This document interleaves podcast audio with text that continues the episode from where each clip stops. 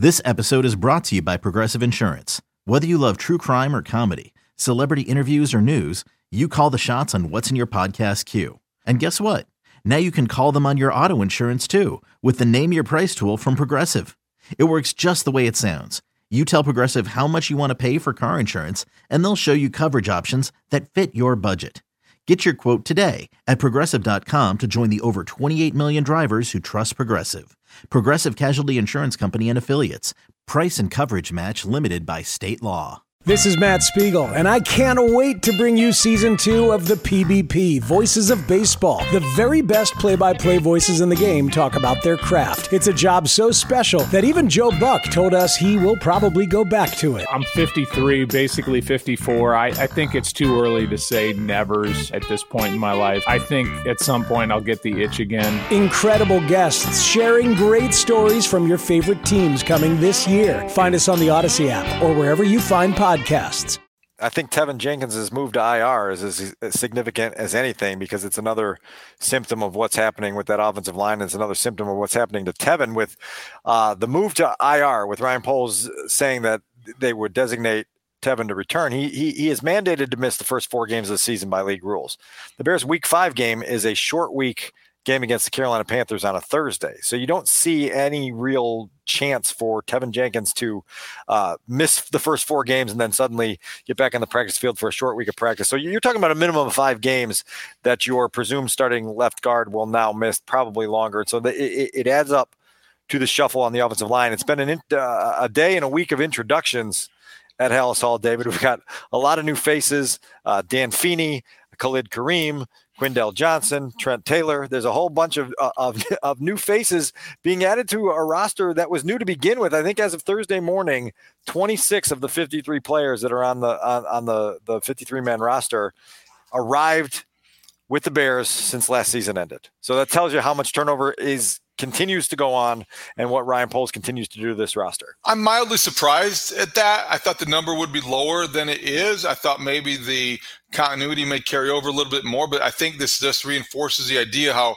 really young uh, of a team this remains and how unproven they are. And also, Ryan Poles is going to continue to look for uh, ways to upgrade in terms of talent. And I think no more. Did you see that in the two moves that they made in letting Terrell Lewis and AJ Thomas go after spending training camp with the Bears at Halas Hall. And then they are basically replaced by guys who haven't been in the system, haven't been in the program. And while we're not going to change our season opinion based on the 52nd or 53rd guys on a roster, that to me reflected just a, a regime that's uh, hell bent on upgrading. Yeah, uh, well, look, and and it, it, the the championship contending teams aren't doing this level of turnover. They're not right. doing this level of uh, revolving door work at the front of their their building. And so it is what it is. Um, Ryan Poles was asked directly on Wednesday about his progress in, in rebuilding this roster, and I, I believe he gave the number 75 to 80 percent of the way there. So it tells you the progress that he believes they've made. It tells you the progress he still wants to make going forward. And so now you're just trying to get this all put together in a way that makes you as competitive as possible for September 10th against Green Bay Packers. Obviously, you have to have a bigger view than that for the entirety of the 2023 season and beyond. But but right now, uh, focus starts to shift, David, to that game against Green Bay because it is going to be, as we've talked about, a bright lights, big stage game that that is going to have uh, stakes and a magnitude to it that that that really can be uh, tone setting for the entire season. A few housekeeping things before we get to some big picture things that Ryan Poles addressed. Wanted to get your impressions. Number one, just to, to, to finish off the thought, the two players I'm referring to are defensive end Khalid Kareem from the Colts and safety Quindell Johnson from the Rams. Uh, they are the additions, and Terrell Lewis and AJ uh, Thomas are the subtractions.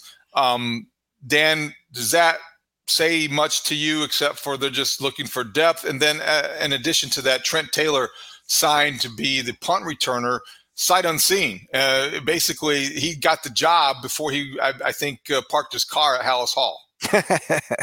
yeah, well, he does have background in history with special teams coordinator uh, Richard Hightower from their days together in San Francisco. Uh, Richard Hightower was with the 49ers when Taylor was drafted into the league in 2017. And so there is a history there. When Ryan Poles was asked about this on Wednesday afternoon, he essentially said it's the reliability and the consistency that Trent Taylor brings that made him a, a, an attractive pickup at this point of the summer. Uh, he said, "You can, you know, when the other team is getting ready to, to, to punt us the football, you can go get a snack and go to the bathroom and feel good that that your team's going to have the ball when you get back." And and and so look, like you know we've been in this city when there's been a punt returner back there where you didn't want to leave your seat, where you wanted to stay there and you wanted to see the electric playmaking ability of Devin Hester. Right now, they're baby stepping toward progress. And one of those things is let's just make sure we have the football after they punt it to us. Obviously, Velus Jones couldn't give them that peace of mind, and so they went in a new direction. I thought it was interesting that he made a joke about that because obviously that everybody knew that the Bears had made fourth down, the punt return more suspenseful more suspenseful than necessary, and that was because of Velus Jones' lack of consistency. So th- that's that's a move in the right direction. Uh, I don't know about seven wide receivers on this roster, Dan. I don't know how long that will be the case. Do you think that they will maintain that going into Week One? Look, it's a numbers game. You're always putting that piece uh, that puzzle together week by week, trying to figure out what you need, and it's usually uh, dictated by by who can give you what on special teams as you as you sift through the other positions. You know, they're all intertwined with who's healthy, who's not, and who can play what roles on special teams. Um, seven is a little beefier than you're used to, but it's not exorbitant, um, and they could certainly afford to do that if if you make two of those guys inactive on game day and you have your other roles sort of accounted for. It'd be interesting to see what happens there. Uh, they certainly seem like they are uh, intent on giving Velus Jones the kick return job and intent on giving him more opportunity to try to figure out what else he can do for this football team. And so uh, that's what he is going to be bringing to the roster at this point. Everything is fluid with the roster, but the addition, or I guess being reunited, Nathan Peterman probably didn't even leave Lake Forest, but he's back on the roster. And I think that there's a good chance, based on the way Ryan Poles sounded uh, Matt Eberflus also probably talked about this, but Nathan Peterman probably will be QB2 heading into week one with Tyson Bagent uh, on the roster, but that emergency quarterback number three.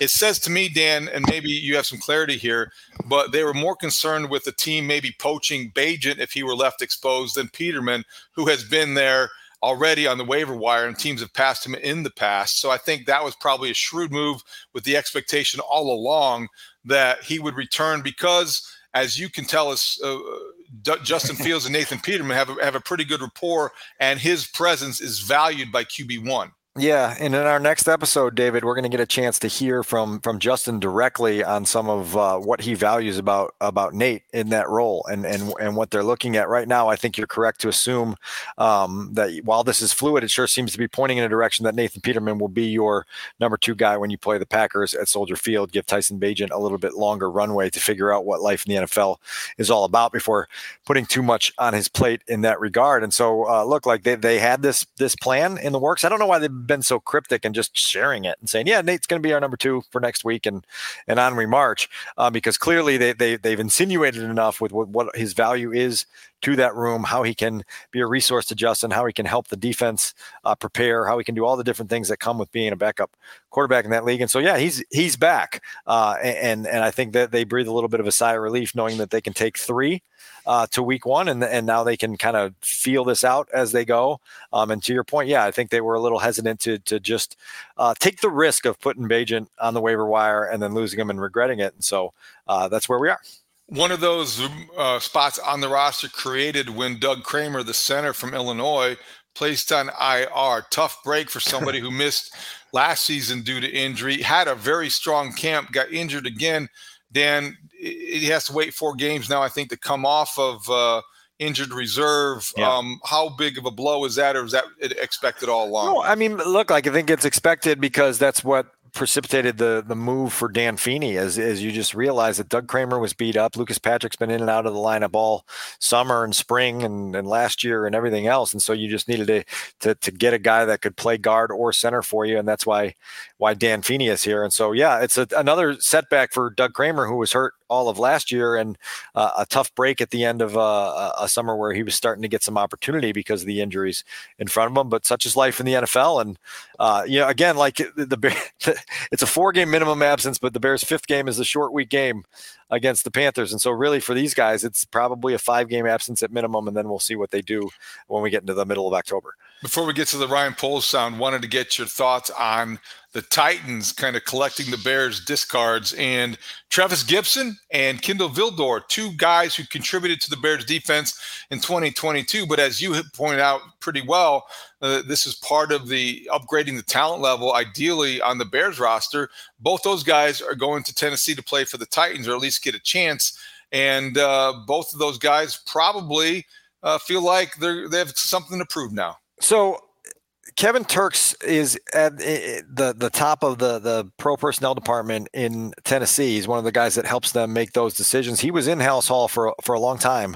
Uh, I believe he was here when when when Gipson and Vildor were drafted uh, during the COVID year in 2020. So there's some familiarity there that that that allows those things to come together really quickly. I'm excited for Trevis. Um, you know, we as promised earlier in the week asked Ryan Poles and Ian Cunningham. What was it that that didn't live up to your expectations, or, or how come Trevis couldn't meet the standard to, to keep a spot on the 53 man roster? And Ian sort of insinuated that they felt like Trevis was just more productive in a 3 4 scheme. The irony to that is he came out of Tulsa where he played almost predominantly in a 4-3 defense as a defensive end as opposed to a stand-up outside linebacker in a 3-4 and so when this new regime came in and went back to that 4-3 the belief was okay this is going to put Trevis right back in his wheelhouse right back in his comfort zone. Obviously it didn't it didn't turn out that way and and now he's gone and he's starting anew in Tennessee. But I'm happy for him to get get that opportunity. He'll be there with Kindle they'll be able to to, to lean on each other as they get acclimated to a new surroundings and and off they go in Tennessee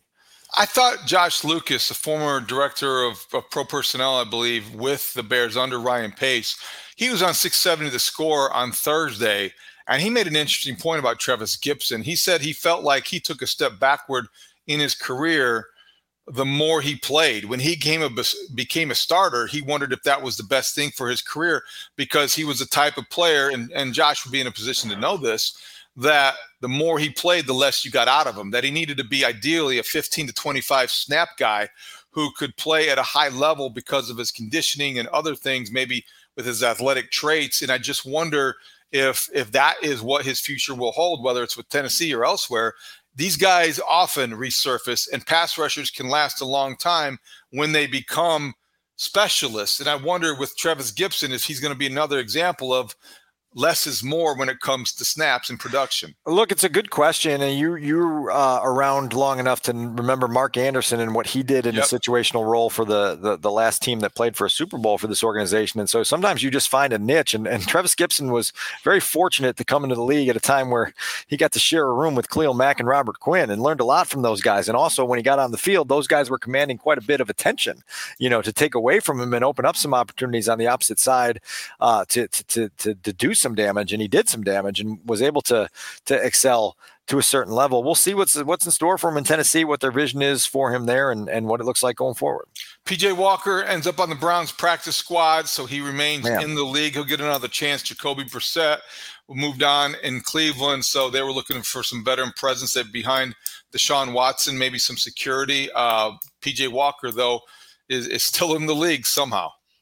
Yeah, well, I mean, look, like there's room for guys like that. He has starting experience, he has starting success, he has uh, veteran knowledge and insight that, that he can bring into a quarterback's room. It just didn't work out here in Chicago, and um, we can talk a little bit more about that in a couple minutes. But uh, obviously, the Bears were were comfortable pulling the plug and, and going in the direction that they chose to go in, um, and and on again another another guy out the door as more guys come in the door.